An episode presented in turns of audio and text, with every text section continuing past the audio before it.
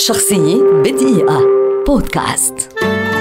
إيليا أبو ماضي. شاعر لبناني يعد من أهم شعراء المهجر في أوائل القرن العشرين وهو أحد مؤسسي الرابطة القلمية ولد عام 1889 هاجر إيليا إلى مصر عام 1902 بهدف التجارة وهناك التقى بأنطون الجميل الذي كان قد أنشأ مع أمين تقي الدين مجلة الزهور فأعجب بذكائه وعصاميته ودعاه إلى الكتابة بالمجلة فنشر أولى قصائده فيها وتوالى نشر أعماله إلى أن جمع بوكر شعره في ديوان أطلق عليه اسم تذكار الماضي وقد صدر عام 1911 هاجر بعد ذلك إلى الولايات المتحدة عام 1900 1912 وبعدها بأربع سنوات شارك في تأسيس الرابطة القلمية مع جبران خليل جبران وميخائيل نعيمي. عام 1929 أصدر مجلة السمير التي تعد مصدرا أوليا لأدب إيليا أبو ماضي كما تعد مصدرا أساسيا من مصادر الأدب المهجري.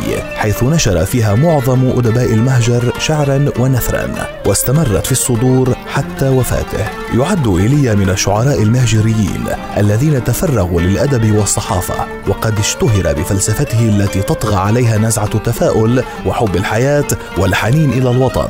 وتلاحظ غلبة الاتجاه الإنساني على سائر أشعاره ولا سيما الشعر الذي قاله في ظل الرابطة القلمية وتأثر فيه بمدرسة جبران. من أبرز مؤلفاته الجداول والخمائل.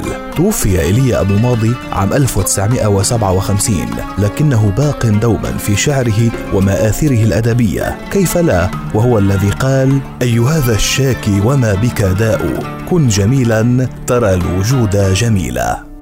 شخصية بدقيقة. بودكاست.